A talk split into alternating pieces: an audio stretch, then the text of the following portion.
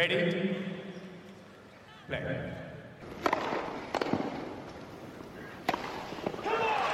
Merhaba Raket Servisi hoş geldiniz. Ben Gökalp. Ben Anıl merhaba. Evet ATP Finals'ı taze taze bitirdik. Daniil Medvedev Dominik Thiem'i yenerek şampiyon oldu. Hemen kayda gelelim dedik Anıl'la. Şöyle yapacağız. Ee, ağırlıklı olarak yarı finalleri ve bugünkü final maçını konuşacağız. Ee, nasıl oldu da böyle bir final izledik? Ee, böyle bir şampiyonumuz var. Onu konuşacağız. Sonra da bugün için e, özel konuklarımız var. Ee, Bölümlerimizden sadece sen neden böylesini yapıyoruz? Çünkü konuklarımız orada gelecekler. Ee, o bölümü yapıp da bölümü kapatacağız. Diyelim ve Anıl istiyorsan turnuvayı bir konuşmaya başlayalım. ATP Finals konusunda çok heyecanlıydık. Çok iyi bir kadro bizi bekliyor Evet. diyorduk ön ön programda. Çok iyi bir sekizli vardı. Ee, ve olabilecek herhalde en iyi şey oldu ve ilk 4 seri başı çeyrek e, yarı finale çıktı. Djokovic teamle Medvedev de Nadal'la oynadı. İstiyorsan ilk başta bir Team Djokovic maçıyla başlayalım. Ee, bu maçta, diğer maçta 2,5 saatin üstünde süren çok böyle çekişmeli maçlar oldu. Team Djokovic maçı için neler dersin? Oradan başlayalım.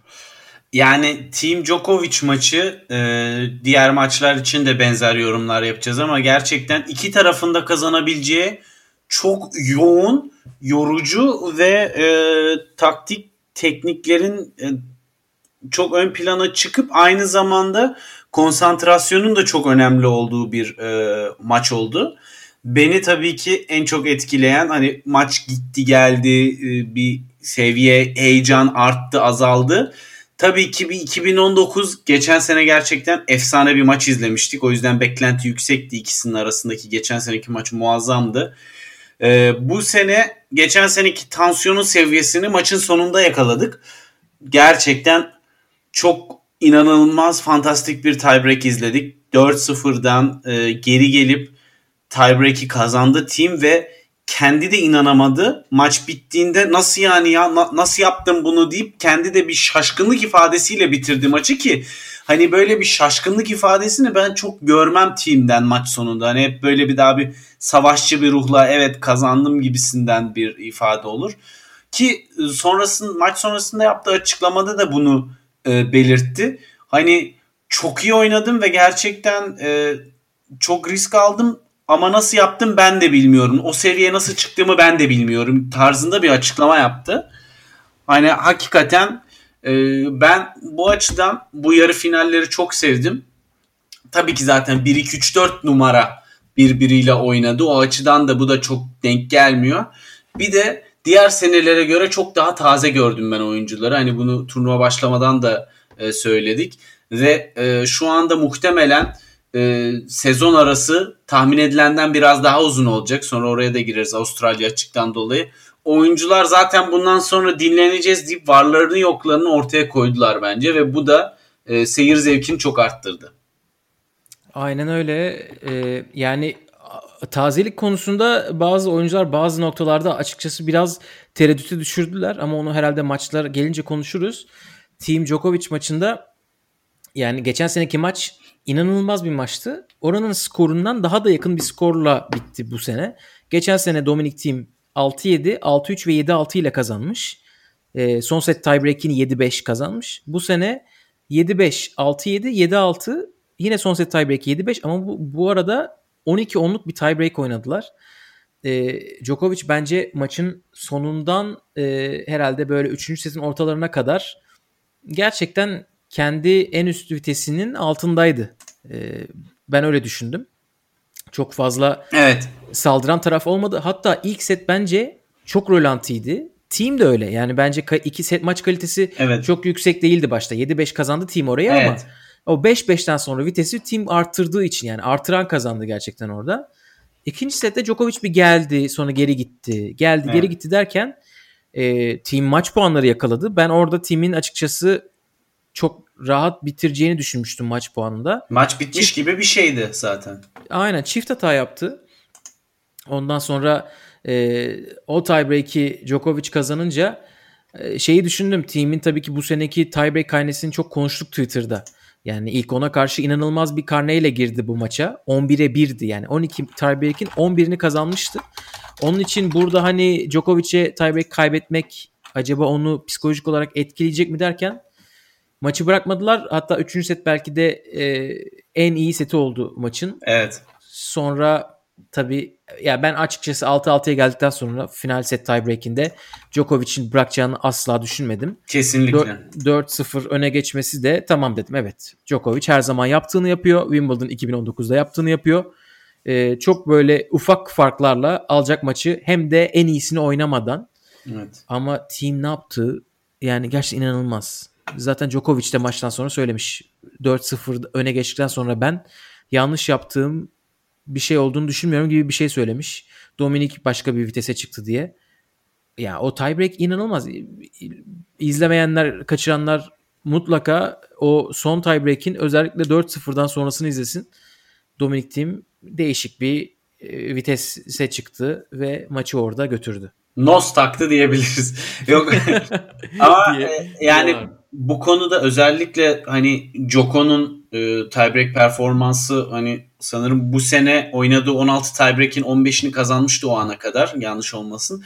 E, ve hani bu konuda şu yorum yapılmıştı. Yani Djokovic'in tiebreak'teki başarısının sırrı esasında e, basit hata yapmaması. Ve e, team de hakikaten buna benzer bir e, felsefeyle sanırım son sette ilerlemedi ilginç bir şekilde ve e, Djokovic bu kadar az basit hatayla ve kontrollü oynayarak tiebreak'i alabilecekken hakikaten çok yüksek bir risk oranıyla e, bence team bunun altından kalkabildi. Yoksa Djokovic'in her zamanki tiebreak stratejisi yine çalışıyordu ama team normal ötesi bir e, seviyeye çıktı dediğin gibi. Evet bu sene gerçekten o tiebreak e, karnesinde herhalde en etkileyici performans team'den geldi diyebiliriz. Çünkü kazandığı tiebreakler şöyle yani ATP Finals'ın yarı finalinde son set tiebreak'ini kazanıyor. Nadal'a karşı e, bu sene oynadığı 5 tiebreak'in 5'ini de kazandı. Ondan sonra e, Amerika açık finalinin son set tiebreak'ini kazandı. Yani nerede ne kritik tiebreak varsa onu kazandı Dominic Thiem bu sene. Ve burada aç- açıkçası şeyi de söylüyor. Ben bu konuda Djokovic'i kendime çok örnek aldım. Onun yaptığını yapmak istiyorum. Senin dediğin gibi hani Hı hı. tiebreak'te basit hatanın sıfırlaması, sıfırlanmasını istiyorum e, demiş e, basına da. Gerçekten de hani ikincisini yapamadı öyle. Üçüncüde de neredeyse veriyordu.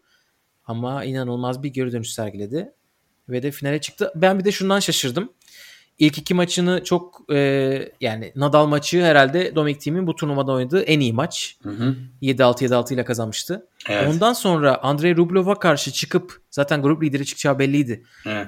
neredeyse hiçbir şey oynamadan kaybedince ben Djokovic maçı öncesi biraz açıkçası e, motiva- motivasyon değil de momentumunun da çok kaybolacağını düşünüyordum turnuva içerisindeki. Onu da çok şey yapmadı açıkçası. Hani o, o da çok etkilememiş gibiydi. Ondan dolayı da helal olsun diyelim. Finale çıktı. Öbür tarafta Danil Medvedev ile Rafael, Rafael Nadal oynadılar. Nadal biliyorsunuz e, biz bunu her seferinde konuşuyoruz. E, bu turnuvayı hiç kazanamadı. 16 defa arka arkaya katılmaya hak kazandı. Bir rekor bu. Arka arkaya katılma rekoru. 16 ile. E, ne yazık ki bu senede en azından fanları için diyelim ama biz de hani her şeyi kazanan bu üçlü arasından Nadal'ın da bunu acaba kazanır mı bu sene diye takip ediyorduk. Yarı finalde çok yakın bir maçta Medvedev'e e, ilk setini 6-3 aldığı maçta 7-6 6-3 kaybetti setleri ve de yarı finalde kaybetti. Danil Medvedev yine Dominic Thiem gibi orada şapkadan tavşan çıkardı tiebreak ikinci set tiebreak'inde. E, bu maçla ilgili neler dersin Anıl? Yani e, açıkçası Nadal'ın maça ilk sette başlangıcı çok netti ve hakikaten bir tane break oyununda Medvedev esasında daha iyi servis atan tarafken bir anda Medvedev'in servisi düştü ve e, break'i hızlıca alıp oradan Nadal seti kapadı. İkinci sette ise bambaşka bir Medvedev ile karşılaştık ve bu sefer o servisi kırıp 4-1 öne geçti. 4-1 öne geçtikten sonra set artık bitiyor derken Nadal o hiçbir zaman maçı bırakmayan, seti bırakmayan karakterini tekrar ortaya koydu ve 5-4'e getirip maç için servis attı ve maç için attığı servisleri kırdırdı. Ve bunun sonrasında zaten e, seti kaybetti ve 3. sete gitti maç. Orada da artık nüanslar belirledi Gökalp. Yani çok harika bir maç oldu gerçekten. Ve e, bence işin özü e, şu kritik sayıları e, kırılma anlarındaki sayılarda biraz daha fazla e, Medvedev'in şans yanındaydı. Çok fazla çizgiye topu düştü. Gerçekten hani bir çizgi üstüne çok gitti e, topları. Ve ama e, üçüncü sette biraz ben Nadal'da yorgunluk hissettim. O yüzden de oyun ritmi biraz düştü ve maçı öyle kaybetti diye düşünüyorum. Evet ben katılıyorum üçüncü set noktasında özellikle. Ee, ama bu şurada ben hani bu maçla alakalı konuşurken şunu çok net ekleyeyim. Bence bu maç çok daha kaliteli evet. ve çok daha eğlenceli bir maçtı. E, çünkü gerçekten hani satranç maçı gibiydi bu maç e, taktik anlamında. Zaten Amerika açık 2019 finallerinden böyle bir şey olacağı belliydi. Çünkü orada da ikisi de kendisi gibi oynamadılar. Yani evet. çok fazla servis voleye çıktı ikisi de. ikinci servisleri içeriden karşılamışlardı orada da. Hani burada da değişik bir şeyler olacağı belliydi. Çünkü Medvedev öyle bir tenis oynuyor ki Paris'in başından beri. Yani onu sert bu böyle bir zeminde, böyle bir hızlı bir zeminde e, zaten iyi de servis atıyor. Geri çizgiden e, hani rally'ye zorlarsanız sayıları kaybediyorsunuz. Bunu Djokovic de yaşadı. Ki Djokovic'e karşı çok daha rahat bir maç kazandı Medvedev 6-3 6-3 ile. Evet. Nadal da yaşayacağını büyük ihtimalle biliyordu. Ve ilk seti bence zaten Nadal'ın böyle inanılmaz oynamasından değil Medvedev'in o senin dediği gibi bir, bir orada bir servis oyunu armağan etti. Evet. Ee, e, sen tam ondan önce hiç kaçırmıyor demiştin. E, ama hakikaten çok garipti yani yüzde yüzle ilk servis atan adam bir oyunda 40-0'dan e, şey e, kaç şey yapamadı. Bir tane bile servis atamadı bir anda değil mi? Yani orada hem öyle oldu hem de e, rally içerisinde de hiç yapmadığı basit hatalar yaptı. Evet. E, hani o seti öyle belki özetleyebiliriz ama ikinci sette e, ben hani Nadal'ın 5-4'te maç için servis attığı zaman Hani o Nadal, bence Nadal'ın yapacağı belki bir sayıda bir şey vardır ama diğerlerinin tamamını Medvedev inanılmaz oynayarak aldı. Yani returnlerin tamamına bakın nereye düştüğüne evet. o 5-4 oyununda. Hem de böyle birinci servis returnleri falan da var içinde. Acayip. Kesinlikle katılıyorum. Özellikle e, çapraz derin returnleri Nadal'ı böyle ya ne oluyor bunlar bu toplar nasıl böyle geri dönüyor gibisinden şaşırtıyordu. E, ve hakikaten o da orada e, bir önceki maçta bahsettiğimiz e, team'in son setteki artık full riskle oynadığı o son tiebreak'tekine benzer bir e, sertlikte toplarını vurdu ve hakikaten özellikle Nadal'ın e, avantaj tarafına attığı servisler çok dışarıya gidiyor ve çok etkili esasında solak olmasının avantajıyla ve onları o kadar derin çapraza gönderdi ki e, bir tanesini de hatta paralele bırakmıştı çok acayip bir şekilde. Yani katılıyorum sana muhteşem returnler orada oyunu getirdi. Djokovic'inkine benzer bir konu açıklamayı bence burada Nadal için de kullanabiliriz. Yani Nadal çok yanlış yapmadı 5-4 oyununda. Ee, Medvedev aldı seti. Evet, evet, evet. Bence de öyle. Yani böyle ayağının dibine düşen de iki tane return var. Evet. Gerçekten acayip. Sonra tiebreak'te yani çok çok yakın bir tiebreak. Ama tiebreak'te bir sayı var. Onu hatırlarsın sen de. E, Nadal sayıyı bitirmek üzere açık korta gitmek yerine e, inside out vuruyor forentini ve Medvedev tarafı doğru tahmin ediyor. Evet. Ve tamamen şansına çerçeveyle bir lob vuruyor. İnanılmaz bir lob. Ama nasıl Tamamen gidiyor? şans sayısı. yani o da özür diler dilemez yumruğunu sıkıyor. Özür dilerim yes yapıyor böyle. Gerçekten ya. o o sayıyla e, tiebreak belirlendi demek doğru olur herhalde. Kesinlikle bir de hani bu demin senin US Open'la yaptığın benzetmeye bir benzerlik de burada geliyor bence. O zaman da şimdi de bence e, Nadal'ın oyununu ve vuruş stratejisini Medvedev çok iyi biliyor ve nereye atacağını doğru tahmin ediyor. Yani çok fazla e, file önündeki winner vuruşlarına Nadal'ın e, doğru köşeyi tahmin ediyor Medvedev. Hani bunu şansla açıklamak e, bence çok zor. Zaten bildiğim kadarıyla bir analistle çalışıyor. Mutlaka Nadal'ın vuruş paternlerini ezberleyip ona göre ezberden gidiyor oralara gitme geliyor. Çünkü vuruşu yapmadan böyle neredeyse bir saniye önce falan hareketlenmeye başlıyor. Ve bu da çok sinir bozucu ve yıpratıcı bir durum esasında Nadal için. Evet ben bunu Medvedev için Djokovic maçında da hissetmiştim ve hiçbir zaman ben Djokovic maçında Djokovic'in rakibinin sezgilerinin ondan daha iyi olduğunu görmemiştim. Ee, bu hafta Medvedev Djokovic'in de nereye atacağını hep böyle biliyor gibiydi. Gerçekten acayip bir konsantrasyon. Ee, Nadal'ın hani bu taktik konusuna gelecek olursak bir burada bir Nadal övmek lazım diye düşünüyorum. Ben. Evet. Yani kendinden alakasız bir oyun oynadı. Hani biz haftanın başında e, Rublev'un ikinci servislerini çok içeriden alıyor diye onu bir öne, ön plana çıkardık ama yani burada 6-7 tane çok değişik şey yaptı. E, backhand slice'ları çok konuşuldu Twitter'da da. Evet. Çünkü e, televizyon ekranında da çok gösterdiler ne kadarını slice vurduğunu. Bence çok akıllıca bir seçimdi. Çünkü e, topspin backhand'i ya da topspin forehand'ini de çapraz vurduğu zaman Medvedev'in yüksek gelen topları nasıl böyle e, çapraza winner vurduğunu gördük.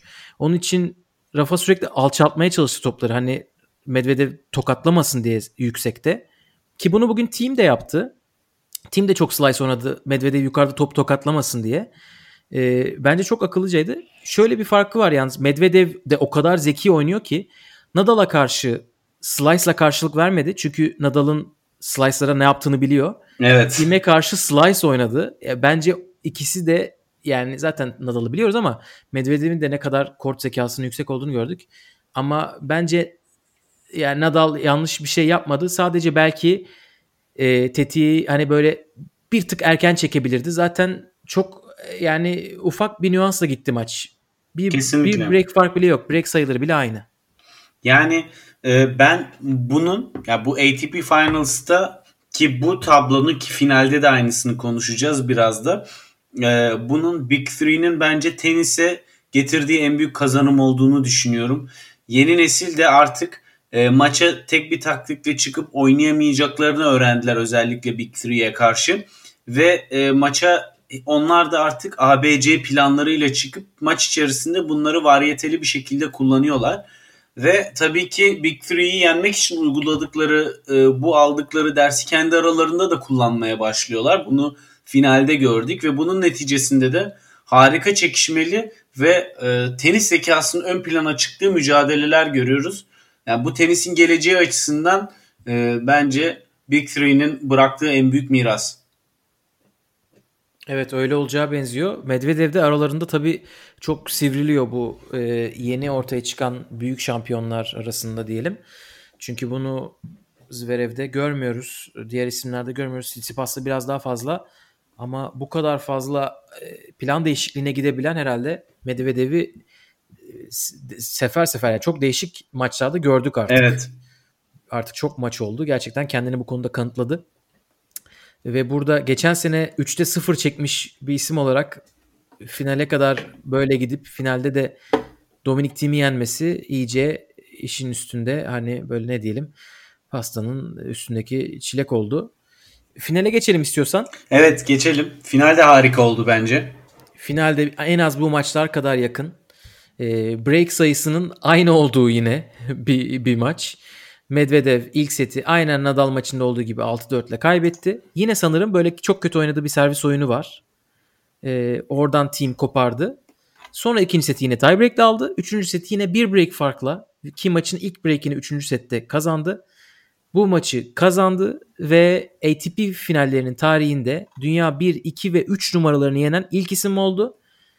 Toplamda da ATP'de bunu yapan dördüncü kişi oldu. Bunu ilk defa tarihte en azından ATP tarihinde diyelim. Boris Becker yapmış 1994'te Stockholm'de. Sonra Novak Djokovic yapmış 2007'de. Ondan sonra da David Nalbandian yapmış yine 2007'de. Evet. 1 numara Federer, 2 numara Nadal ve 3 numara Djokovic'i yenerek o zamandan beri yapan ilk defa Medvedev oldu. İnanılmaz gerçekten. Çok büyük başarı. Nalbandian'ın o başarısı da hakikaten aynı turnuvada o üçlüyü yenmeyi başaran tek isim olabilir yanlış bilmiyorsam. Bayağı Tek efsane. isim, tek isim olması lazım. Ben de öyle biliyorum. O da onu da analım burada. Evet, Eski çok efsanelerden. Medvedev e, team maçı yine herhalde taktik anlamında iki yarı finalin ortasında bir maç oldu diyebiliriz. Böyle Medvedev Nadal kadar satranç gibi değildi.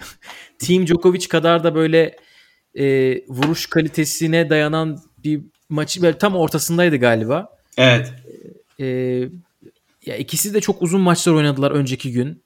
E, Medvedev akşam maçını oynamıştı. Ben yorgunluk olur mu diye merak ediyordum ama bence ikisi de çok tazeydi. Gayet yani, bitirdiler. Planlama bana biraz saçma geldi açıkçası. Yani cumartesi günü maçları biraz daha erken başlatabilirlerdi. Muhtemelen seyircisiz oynatılıyor diye e, hep tamamen televizyona yönelik bir zamanlama e, planlaması bence. Ama e, yani o kadar geç başlatmalarına gerek yoktu dün. Evet. Yani Medvedev'in Nadal'la yaptığı maç Londra saatiyle 8'de başladı. Yani saat 11 gibi falan korttan çıkıyorlardı. Bugün de Londra saatiyle saat 6'da 6'da değil mi? Evet 6'da başladı evet, maç. Evet 6'da. Ve yine 3 saate varıyordu neredeyse maç. Ee, Daniil Medvedev kazandı. Sonra apar topar bir siz böyle şampiyonluk konuşması yaptırdılar. Konuşma ne zaman bitiyor anlamadık biz. Ee, herkesi tebrik ediyorum dedi. Londra'ya Londra'ya geldiğinden beri ATP Finals o zaman ilk senesinde kazanan bir Rus'tu dedi. O zaman da Amerika evet. şampiyonu, Amerika açık şampiyonu Del Potro'yu yenmişti Davidenko. Nikolay Davidenko. Eski. Aynen öyle. Ee, Londra'daki son turnuvada da yine ben şampiyon, bir Rus şampiyon oldu. Ben şampiyon oldum dedi. Ee, onu da konuşmasına ekledi. Yine bir Amerika açık şampiyonunu eledi bir Rus. O da çok ilginç bir enstantane oldu. ATP Finals adına Torino'ya gitmeden önce. Maçla alakalı neler dersin? Nasıl e, var mı e, böyle ön plana çıkar dediğin şeyler? Tie break bu sefer hiç yakın değildi. Medvedev ezdi geçti. Evet. Ee, ya ben maçın genelinde bir kere şunu e, beğendim. Özellikle iki tarafta da e, return okumayı çok geliştirmişler. Gerçekten yani e, mesela e, tabii ki özellikle Medvedev'in servisleri esasında çok etkili ama e, yani hiçbiri karşı tarafa böyle kolay kolay iyi servis attırmadan hediye etmedi e, servislerini ve bu da tabii rallilerin artmasına sebebiyet verdi. Benim en ilgincime giden istatistiği paylaşayım öncelikle. Hakikaten e, ralli uzadıkça sayıları kazanan taraf Medvedev olmuş. Hani bunu esasında tam tersi olmasını beklerdim ben şahsen. Çünkü Medvedev kısa sayılarıyla ve hızlı kendi servislerini en azından hızlı bitirmesiyle biliniyor. 40 saniyede bitirdiği servis oyunu var kendisinin.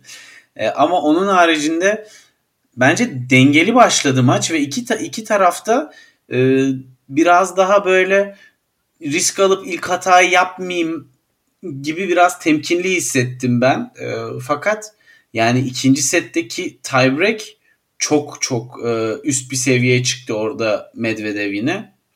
Ama taktiksel varyeteler benim çok çok hoşuma gitti. Özellikle Medvedev burada bence sınıf atladı diyebiliriz. Yani bir önceki e, maçlarına göre daha da bir e, varyasyonu arttırdı. Ama şu da etkili bence Gökalp. E, team doğru taktik ve stratejiyle yaptığı vuruşlarda çok daha fazla hata yaptı bence e, Medvedev'e göre. Hani tabii ki basit hata istatistikleri biraz daha farklı hani e, gösteriyor işi ama e, sonuç itibariyle en kritik sayılarda puanlarını kurgulayıp sonuca gideceği sayılarda e, team her şeyi doğru yaptığı halde sayıları kaybetti. Bu mesela Medvedev'in başına o kadar fazla gelmedi ve bence e, maçın en kritik noktası ve kırılmayı sebebiyet veren de bu oldu. Evet bence de team normale göre özellikle forehand tarafında e, biraz fazla basit hata yaptı bugün. Ama yani istatistikler o kadar yakın ki hani böyle çok büyük farklar varmış gibi konuşmamıza da gerek yok. Evet. E, senin söylediğin sanırım uzun e, sayılarda daha fazla kazanma 5 vuruş üzeri. Hani onu biraz daha detayını açarsak mesela 9 vuruş üzerine team 24-23 önde. Hı hı. 5-8 arasında Medvedev 26'ya 21 önde. E, ee, 4 vuruş ve altında da 65'e 62 team önde. Yani çok çok yakın.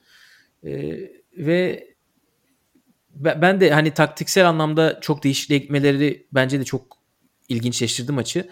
Özellikle Medvedev sanırım Nadal maçından daha fazla fileye çıktı. Herhalde 30-35 defa fileye çıkmıştır bugün. Bunu team'e karşı da yapması bence çok iyiydi. Yani bunu çünkü e, hafta boyunca kimseye yapmadı. Bu maçta yapması. Bu kadar yorgunluktan sonra bir de fileye çıkmak o kadar kolay bir şey de değil hani. Böyle her isteyen yorulunca çıkamıyorsunuz. Patlayıcı bir gücünüzün olması lazım. Onun için o anlamda da ben çok iyi buldum. Herhalde team'in o ikinci tiebreak'i kazanması gerekiyordu. O bu seneki çok öve öve konuştuğumuz tiebreak rekorunu burada da yapsaydı maçı götürecekti 2-0 ama Medvedev oradan sonra arkasına bakmadı diyebiliriz herhalde. Yani e, bakmadı ve aldı gitti. Ama tabii ki team'in aklı o kaçırdığı break sayısında muhtemelen. Çünkü e, fileye gelip yaklaştı ve topu dışarı attı servisi kıracakken ve orada aslında maçı bitirecekti ve o, ama o, o kafasında yer etmiş belli. Evet evet çok değişik şeyler yaptı yani kendisinden hiç beklenmeyecek. Böyle e, berabereyken Medvedev'in servisinde e, fileye taktığı bir smaç var mesela. E, bunlar hani team'den görmeye alışık olmadığımız şeyler. Ve çok fazla konuştu kendisiyle. Yani bu da biraz e, şeyi gösteriyordu. Bir kafasında bir bulanıklık var ve bu bulanıklıkları yaşadığın zaman genel esasında ya bir yorgunluk belirtisidir ya da bir forsuzluk belirtisidir. Hani tam böyle aşırı bir yorgun diyemem ama bir, bir sıkıntısı vardı belli ki. Ee, akıcı oynamakta zorlanıyordu. Biraz özgü, özgüveni e, darbeymiş gibiydi yaptığı hatalardan sonra. Evet tabii yani ikisi de burada tabii Nadal'la Djokovic'i yendiler. İki isim de. Onun için bu maç ne kadar e, hani etkilerse etkilesin çok büyük işler başardı team'de. Tabii arka arkaya finaller kaybetmek onu biraz herhalde üzecektir. 2019'da Tsitsipas'a 3. evet. seti 7-6 biten bir maç kaybetti. Ki Tsitsipas'ın ilk e, ATP Finals turnuvasıydı. Şimdi de Medvedev'e kaybetti. Ve yine çok yakın bir maç. Ama team buraya tekrar geri gelecek e, şeyi vermeye devam ediyor. Fikri vermeye devam ediyor. Bu ikisi de 2021 için herhalde çok iyi sinyaller verdiler. Grand Slam'ler için bile hatta. Diyelim ve istiyorsan ATP Finals alakalı eklemek istediğin bir şey var yoksa Avustralya'ya geçelim. Ee, Avustralya ile ATP Finals'ı bağlamak gerekirse bu iki isim gerçekten sert zeminde inanılmaz bir şekilde bence fark yaratıyorlar artık ve e, uzak ara e, favoriler birçok tur sert zemin turnuvasında kesinlikle. Hani bu özellikle timin bu sene e, bu yaşadığı dönüşüm hani toprakta başlayan bir ismin sert zeminde bu kadar dominant oyun oynaması çok takdire şayan. Geliş, ikisi de muazzam gelişim gösterdi 2019-2020 sezonunda. E, buradan sonra e, önleri açık. Evet bence de yani 2021 Avustralya için büyük ihtimalle o zaman gelince Djokovic favori diyeceğiz ama altına hemen bu iki ismi yazacağız diye düşünüyorum ben de. E, ve fark da çok fazla olmayacak. E, bakalım ne zaman oynanacak Avustralya açık. Buna göre de biraz işler değişecek. Avustralya'dan bu hafta çok fazla haber geldi. E, ne yazık ki haberler gitgide kötüleşiyor. İlk başta 14 Aralık'ta bütün oyuncuları Avustralya'yı bekliyoruz diyorlardı. Sonra 1 Ocak'tan önce oyuncular Avustralya'ya giriş yapamayacak dendi. Çünkü e, Avustralya'nın şu anda çok katı uyguladığı bir karantina sistemi var. E, ve haftada yaklaşık 6000 kişi alabiliyorlar ülkeye. Bu da tamamen otellerindeki karantina kapasitesiyle alakalı. Ülkeye giren herkesi teker teker 2 hafta boyunca otel odalarında karantinada tutuyorlar. E, ve bu az kapasiteden dolayı Avustralya'da şu anda aslında bir kriz yaşanıyormuş. E, 35 bin Avustralyalı yaklaşık ülkelerinden e, dışarıda mahsur durumdalarmış. Hani evine dönmek isteyenler dönemiyorlar ve bu Noel döneminde iyice bu kriz e, coşmuş. Böyle bir durumda insanlar kendi evlerine dönemiyorken tenis e, turnuvası oynamaya gelecek insanların ülkeye gelmesi istenmiyor anladığımız kadarıyla. Yani resmi yetkililer tarafından. Onun için bir 1 Ocağı ertelendi ve şu anda anladığımız kadarıyla bir, arada sanırım bir junior turnuvası iptal oldu. Ee, bir de anladığımız kadarıyla Nisan ayı bile konuşulmaya başlandı. Ee, Ocak'ta Avustralya biraz zor gözüküyor gibi son duyumlara göre. Yani tenisi ara verilmesi ne kadar çok hani istemediğimiz bir durum olsa da tenis kesinlikle hala ve hala ikinci planda. Her şeyin önünde pandemi var ve bunun bir gerçeği var. Hani şu anda hepimiz zaten e, pandeminin ciddiye alınmadığı zaman nasıl tekrar e, geri hortladığını görüyoruz. E, şu an tekrardan bütün ülkeler önlemlerini arttırıyorlar ve dolayısıyla ben Avustralya'nın bu e, politik kararının yani akıllı ve mantıklı olduğunu düşünüyorum. Ama zaten hani sonrasında ne olacak, Avrupa'da ne olacak? Yani sırf tenis için değil genel olarak bir belirsizlik var. Bir de tabii teniste bir gezme, e, seyahat durumu var çok daha fazla hani yerel turnuvalara göre. Dolayısıyla risk daha fazla e, bir yerden bir yere insanların taşıması. Yani e, ama tabii ki oyuncuların oyunculara sorarsan hepsi oynamak ister. Çünkü hem maddi açıdan hem de puan toplama açısından hem de formda kalma açısından hepsi için önemli. Tabii. Tabii. E, fakat yani şu aşamada bunun kompanse edilebileceği e, noktalar üzerinde çalışılması gerekiyor bence. E, bu turnuvaları oynatmaya çalışmak yerine. Hani yok işte 3 ay daha uzarsa Djokovic e, Federer'in rekorunu kırar. Kesinlikle şöyle olur böyle olur. Bunlar hiçbir önemli değil yani. Hani kim kimin rekorunu kırmış ne olmuş. Ee, öncelikli olan kesinlikle bu işin düzene girmesi ve rahat rahat artık bizim de tribünlerde turnuvaları izleyebilmeye başladığımız dönem. Çünkü hakikaten e, diğer sporlarda daha büyük eksikliği hissediliyor ama böyle oyuncuların muazzam sayılarından sonra o coşkuyu hissetmemek yine bir burukluk e, yaratıyor yani. Evet bir de bireysel bir spor sonuçta. Hmm. E, bir takım arkadaşınız yok kutlayıp böyle en azından bir duygunuzu paylaşabileceğiniz iyice belli oluyor. Avustralya %20-25'lik bir seyirciyle girecekti işin içine ama tabii şu an bu son haberlerden sonra o da rafa kalkmış gibi gözüküyor. E, ya bakalım ne olacak. Şu, e, tabii Avustralya'da Avustralya açık öncesi bir de ATP Cup da oynanacağı için büyük ihtimalle e, çok daha böyle elleri üstünde olacak çözüm bulma konusunda özellikle. ATP'nin hani iki tane para kapısı var. Bir tanesi şu anda bir tane ATP Finals, bir tanesi de ATP Cup. Yani onları oynatmak isteyecekler.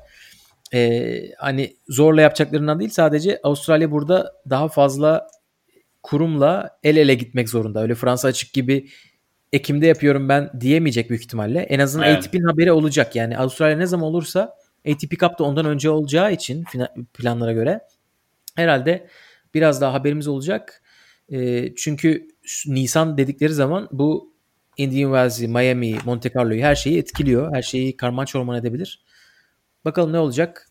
Herhalde önümüzdeki günlerde haber aldıkça biz de göreceğiz. Bu duydukça da konuşuruz podcast'te. Evet. Ee, Avustralya ile alakalı herhalde bu kadar söyleyeceklerimiz.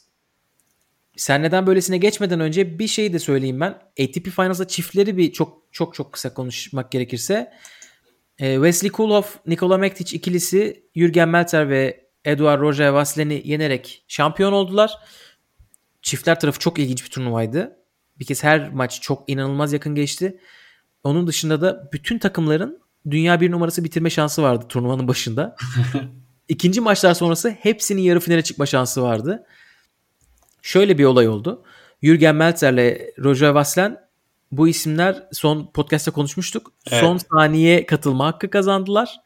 Sofya'da finale çıkarak. Sonra buraya geldiler. İlk maçlarını kaybettiler. İkinci maçlarında sanırım 5 maç puanı çevirip e, o maçı kazandılar. Üçüncü maçlarında da e, set kaybetmeden e, maçı almaları gerekiyordu yarı final için. Rakipleri ilk set 6-6 iken maçtan çekildiler. Ve onun sayesinde yarı finale çıktılar. Bu son dakika gelen ekip. Ondan sonra yarı finalde Rajiv Ram ve Salisbury'e karşı match tiebreak'te 7-1 geriden gelip maçı aldılar 11'e 9'la. Muhteşem Şamp- ya. Yani şampiyon olsalardı artık yuh kardeşim diyecektik. Ama ona 5 kaybettiler final maçında da match tiebreak'ini. Az kalsın oluyorlardı yani. Yani öyle olsaydı muhtemelen e, Jürgen Melzer için efsanevi bir e, kariyer bitirişi olacaktı. Ki bence bu bile yeterli yani tatmin olmuştur Jürgen Melzer. Hani e, daha yüksek başarıları sayılıdır. Dolayısıyla son dakika gelen gol e, sevindirmiştir onu da. Aynen öyle. Onlar bu arada çiftler takımları kartları dağıtıyorlar. Bütün part böyle partnership'ler, bütün takımlar değişiyorlarmış.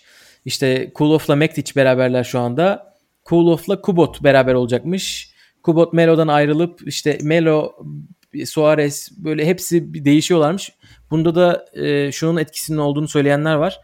Bu bu seneki değişiklikler olimpiyatlar e, ön plana alınarak yapıldı bazıları. Sanki 2020'de oynayacakmış gibi. Ama oyuncular artık 2020'de bu işten vazgeçti bazıları gibi düşünceler de var. Bakalım olimpiyat oynanacak mı önümüzdeki sene? Bunu da göreceğiz. Seneye neler olacağını hala bilmiyoruz. Ee, sonumuz hayır olsun diyoruz. deyip, deyip en son e, sen neden böylesine geçmeden önce Billie Jean King'in doğum gününü kutlayalım. Büyük bir tenis efsanesi. Ee, onun da bugün doğum günü. Hala kortta. E, tenis oynamış helal bugün. Olsun. Kendisine helal olsun diyoruz. Artık Fed Cup'ın adı da Billie Jean King Cup oldu. Aynen Adını öyle. Bol bol anacağız. O zaman sen neden böylesine geçelim. Ee, konuklarımızla muhabbetimize sizi bekliyoruz. Sasha Zverev again, man. Again, again. How selfish can you be? How selfish can you be?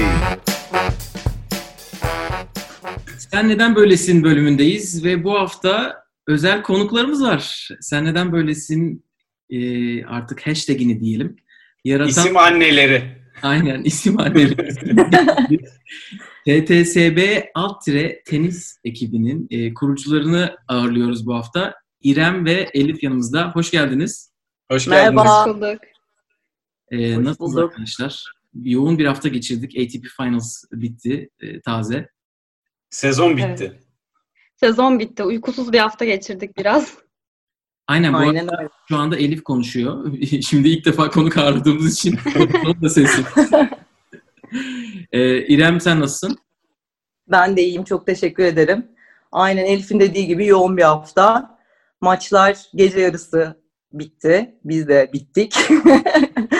Ondan sonra ama e, güzeldi, keyifli. Yani tenis olduğu her hafta keyifli geçiyor gerçekten de. Birkaç haftamız boş geçecek gibi şu anda. Aynen, Ama, belirsizlik. aynen, hele birkaç haftadan da uzun da olabilir bakalım. E, konumuza gelecek olursak, şimdi sen neden böylesinin bu haftaki e, konusunu sizden almak istiyoruz ama bu haftaya gelmeden önce bir sen neden böylesin, nereden çıktı bize bir anlatabilir misiniz kısaca? Nasıl oluştu bu iş? Sen neden böylesin aslında bizim aramızdaki bir muhabbetten doğdu. Biz hani maçları izlerken siz de bu ekibe dahilsiniz. Aslında biraz daha muhabbet ederek, konuşarak, kritiğini yaparak, bazen dalgasını geçerek izliyoruz. E, o muhabbetler esnasında ya bazı oyuncuların sürekli yaptığı bazı hatalar, e, zamansız yerde yaptığı, yersiz yerde yaptığı bazı hatalar var. E, sen neden böylesin aslında bunlardan çıktı. İlk başta Zverev'le biz e, Zverev'e bu hashtag'i uygun görmüştük. Çünkü onun hani bilindik gibi çok kritik anlarda yaptığı çift hatalar ya da e, yine kritik anlarda yaptığı zamansız, yersiz hatalar sebebiyle biz ona sen neden böylesin Zver'e, Saşa sen neden böylesin diye sürekli bunun muhabbetini yapıyorduk. E, sonra bu hashtag, hashtag'e dönmeden daha e, diğer genç oyuncular için de kullanmaya başladık. İşte yine aynı şekilde tekrarlayan bir şekilde saçmalama e, konularında sen neden böylesin demeye başladık. Sonra da bunu bir hashtag haline getirdik ve tuttu. E, tenis Twitter'ında da artık sen neden böylesin diye literatüre girdi diyebiliriz yani. Aynen sanırım tenis Instagram'ında da var kendisi. Değişik yerlerde de var. Da- dalga dalga. Kele- kelebek Bizden aşmış artık. bunu biz, evet bunu bilmiyorum yani ben. Yalnız şöyle yorumlar alıyorum mesela. Aa bu işte e, ne bileyim ben hani bisiklete de uyar. hani basketbolda da kullanırız biz bunu falan diye artık telif alacağız. yani belli oldu. evet her sporun taş ezberi vardır. Aynen öyle. Yani gerçekten öyle yani. Evet, o zaman... Bu kadar bariz, e, açık, apaçık bir şekilde olmasa da evet her sporun bir züverevi vardır yani. yani. Zaten kendisi de şu anda o layıkıyla devam ediyor hareketleriyle. Bu Hiç senden... yüzümüzü kara çıkarmadı. Sağ olsun gerçekten.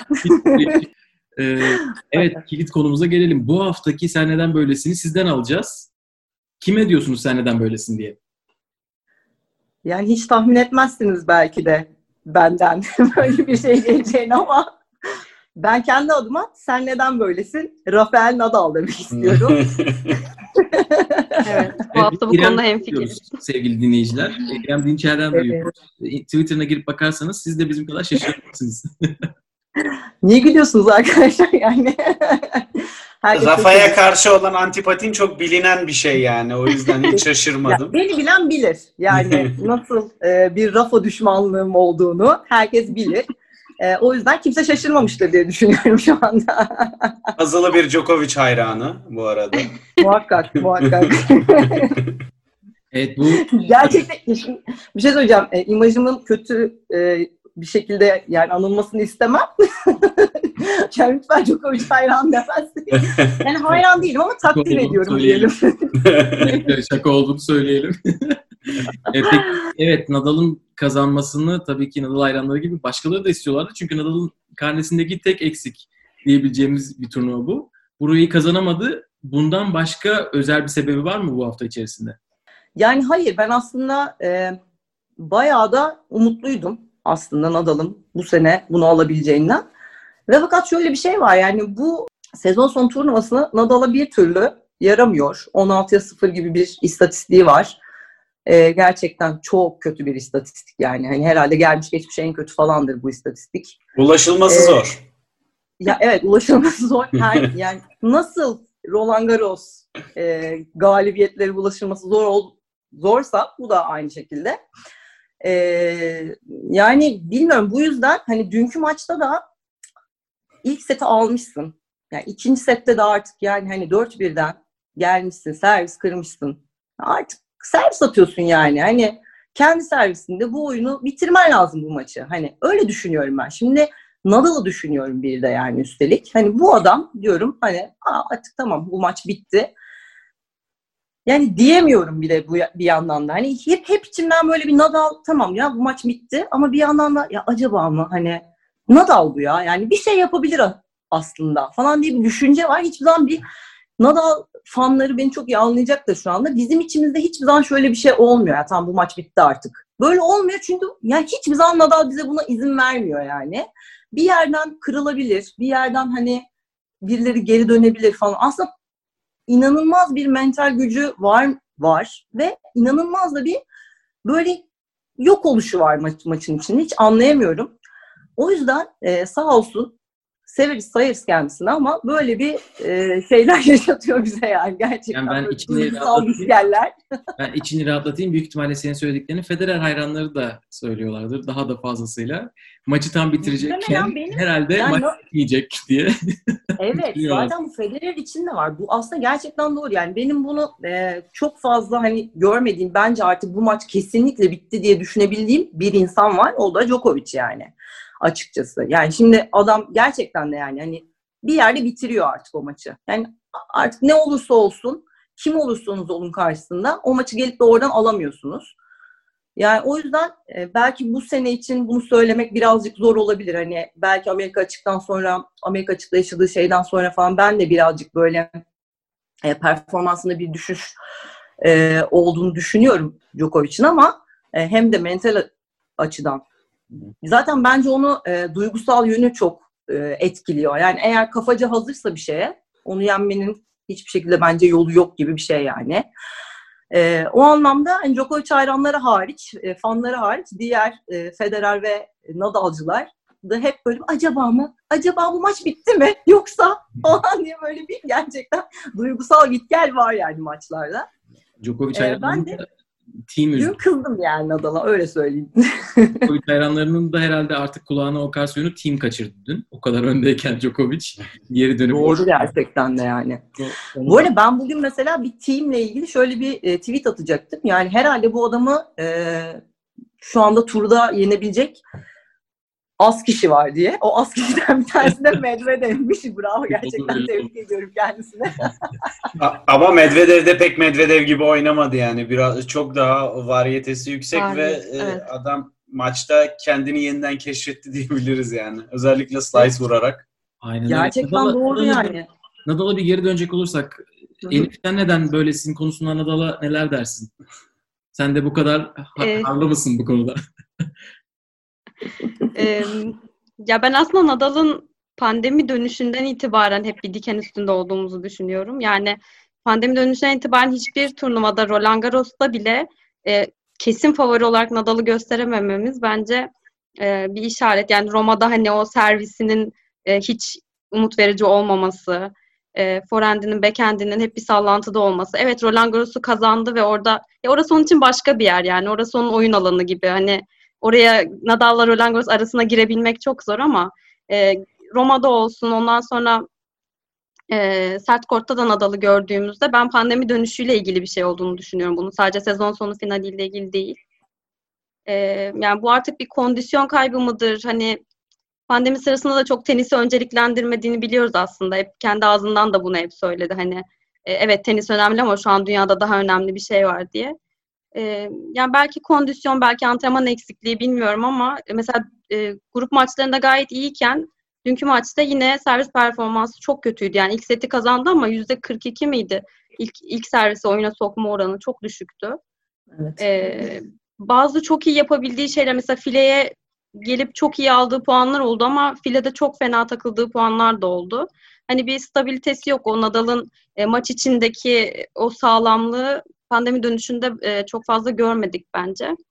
E, yani inşallah 2021 sezonu böyle olmaz ama e, pandemi dönüşünde yani evet dönmüş ama tam bir Rafael Nadal dönmüş diyemedim ben.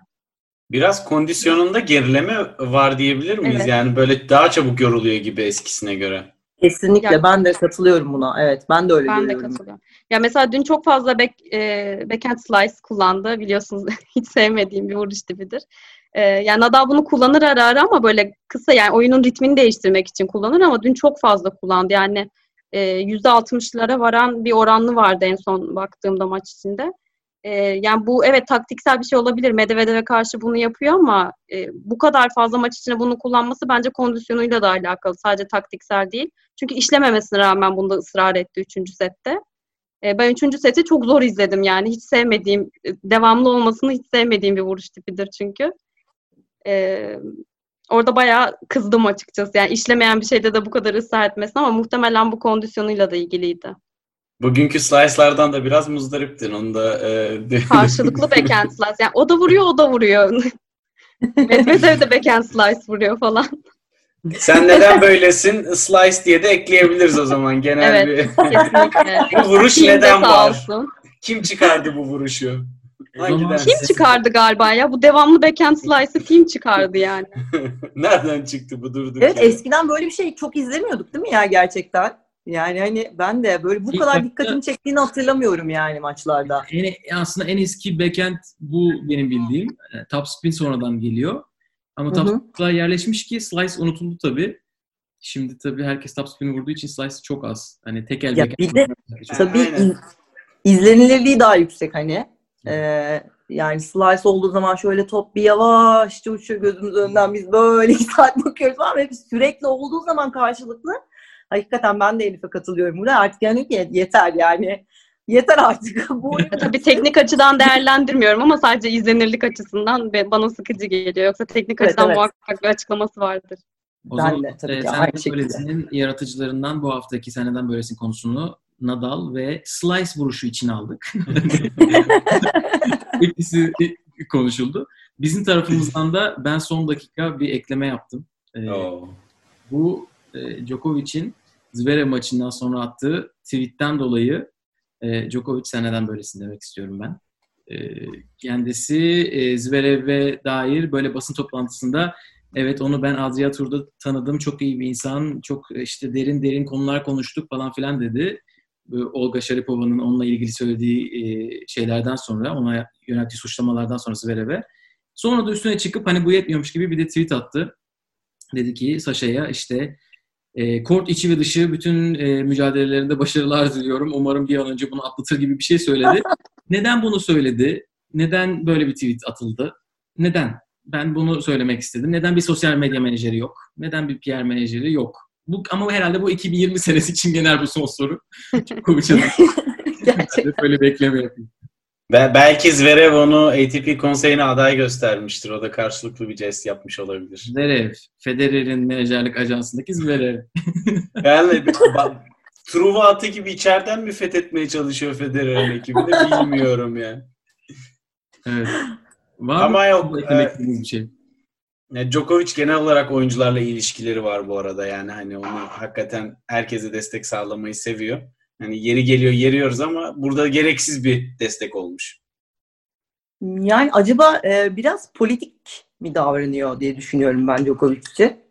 Yani m, yan yanlış anlaş- anlaşılmasın yermek için değil gayet doğru bir yaklaşım aslında. Yani herkes arasını iyi tutmaya çalışıyor olabilir. Gayet doğru bir yaklaşım olarak görüyorum bunu. Ama yani çok yanlış bir yer ve çok yanlış bir zamanda böyle bir destek atmak yani yersiz yani gerçekten. Zaten Djokovic'in zaman zaman böyle yersiz çıkışları var biliyorsunuz aynı e, açıklamaları aşı için de yaptı. Bazı zamanlarda böyle çıkıp hani konuşmasa da olacağı konularda böyle enteresan e, çıkışlarda bulunuyor. Anlam, anlamak mümkün değil yani bunları. Hani şimdi zaten olayın bir so- olay sonuçlanmamışken, kimin ne olduğu belli değilken yani hani biz yorum yaparız. Yani bu çok normal bir şey. Ben yaparım. Aa niye böyle bir şey yaptın Saşa derim. İşte şuna inanıyorum derim. Bu doğru derim. Yani ben çok önemli birisi değilim ama yani Djokovic çok önemli birisi yani turda.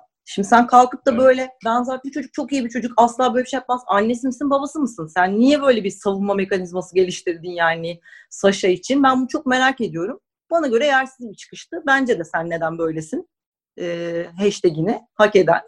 İkinci isim olabilir bu hafta gerçekten kendisi. T- Tweetinden dolayı biraz geri planda kalan bir e, konu da var. Hani o söylediği basın toplantısında bu domestic violence'a yönelik bir kural oluşturulsun mu ATP tarafından da dendiğinde evet oluşturulması lazım. Bugüne kadar üst düzeyde böyle bir şey olmadığı için bir ihtiyaç duyulmamıştı. Bazilashvili de sanırım öyle birkaç sıkıntı Evet. var ama çok üst düzey değil. E, o yüzden şimdi ihtiyaç oldu böyle bir şey oluşturulması gerekir gibisinden bunu destekleyen tabii ki bir söylemi oldu esasında. Fakat sonra Zverev'e destek verince tabii yine e, çöpe gitti o arada kaynadı. Yani evet bu ne perhiz bu ne lahana turşusu o zaman. Evet. Yani hani hem ona diyorsun ki evet yapılmalı şöyle böyle ondan sonra diyorsun Ay Saşa çok iyi çocuktur. Yani daha olay belli değil sonuçlanmamış. Hani sonuçlanır ondan sonra dersin ki ben zaten yani güvenim tamdı. Şuydu buydu yani aklanır bunlardan bu suçlamalar. Neyse artık dava mı açılacak ne olacak onu da tam bilmiyoruz ama ne olacaksa hani Saşa'nın da burada mesela yani bu kadar sessiz kalması bu olayları sanki böyle kendisi çok mağdurmuş gibi. Yani çık bir açıklama yap sürekli. Mesela Saşa şu anda PR, PR'ı kullanıyor belli ki. Kendi attığını düşünmüyorum o tweetleri. dibine kadar. Ee, yaptığı açıklamaları da kendi yaptığını hiç zannetmiyorum. Yani böyle aman sus hani şöyle yap daha işte e, ne etliye ne sütlüye dokunan açıklamalar yap diye belli ki akıllar almış. Evet, Ama evet. ne kadar doğru bence doğru değil. Yani bu onu bence şu anda benim gözümde en azından daha suçlu gösteriyor. Sanki e, bir şey vardı üstünü kapatmaya çalışıyormuş gibi. Ben öyle düşünüyorum. Belki de yanılıyorumdur bilmiyorum. Umarım yanılıyorumdur bu arada. Yani çünkü hani bu kadar gelecek vaat eden bir insanın e, yani kariyerini böyle şeylerle harcıyor olması beni üzüyor. Yani gencecik çocuk daha yani. Hani ne gerek var böyle şeylere? Adının bunlarla anılmasına ne gerek var? Biz senden işte Grand Slam'ler bekliyoruz onu bekliyoruz bunu bekliyoruz başarıları bekliyoruz. Sen kalkıyorsun saçma sapan yani bir haftanın içinde iki tane skandalla ortaya çıkıyorsun. Enteresan geliyor bana. Ve dünya bir numarasının da buna alkış tutması da çok enteresan geliyor gerçekten bana yani. Benim senin eklemek istediğin var mı bir şey bu konuyla alakalı? Sonra da bu bölümü kapatalım. Eklemek istediğim bir şey yok. Katılıyorum Djokovic konusuna da. Ee, sen neden böylesini hak etti bence. Biz sen neden böylesini genç oyuncular için kullanmaya başlamıştık ama bu hafta e, tecrübeli oyuncularımıza verdik bu ünvanı.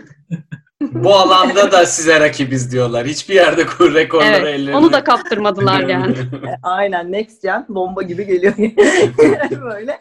Ondan derken ona bir de Evet. dedi ki bir dakika bir durun. Skandalsa skandal. Biz de yaratırız.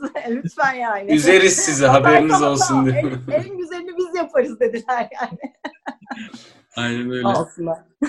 O zaman çok teşekkür ederiz. Ee, Biz hem, çok teşekkür hem ederiz. bölümümüze ad verdiğiniz için hem de bu hafta konuk olduğunuz için. Ne demek efendim? İleride de bekleriz. Teşekkür affola. Estağfurullah. İleride de bekleriz tekrar. Tekrar İnşallah. teşekkürler. Görüşmek üzere. Evet sen neden böylesinde sevgili İrem'le Elif'i ağırladık. Onlara tekrar teşekkür ediyoruz. Ve e, bir sonraki bölümde görüşmek üzere diyelim. Görüşmek üzere. Hoşçakalın. Umarım sürpriz konuklarımızla sohbetimizden de keyif almışsınızdır. Hoşçakalın. İyi haftalar herkese.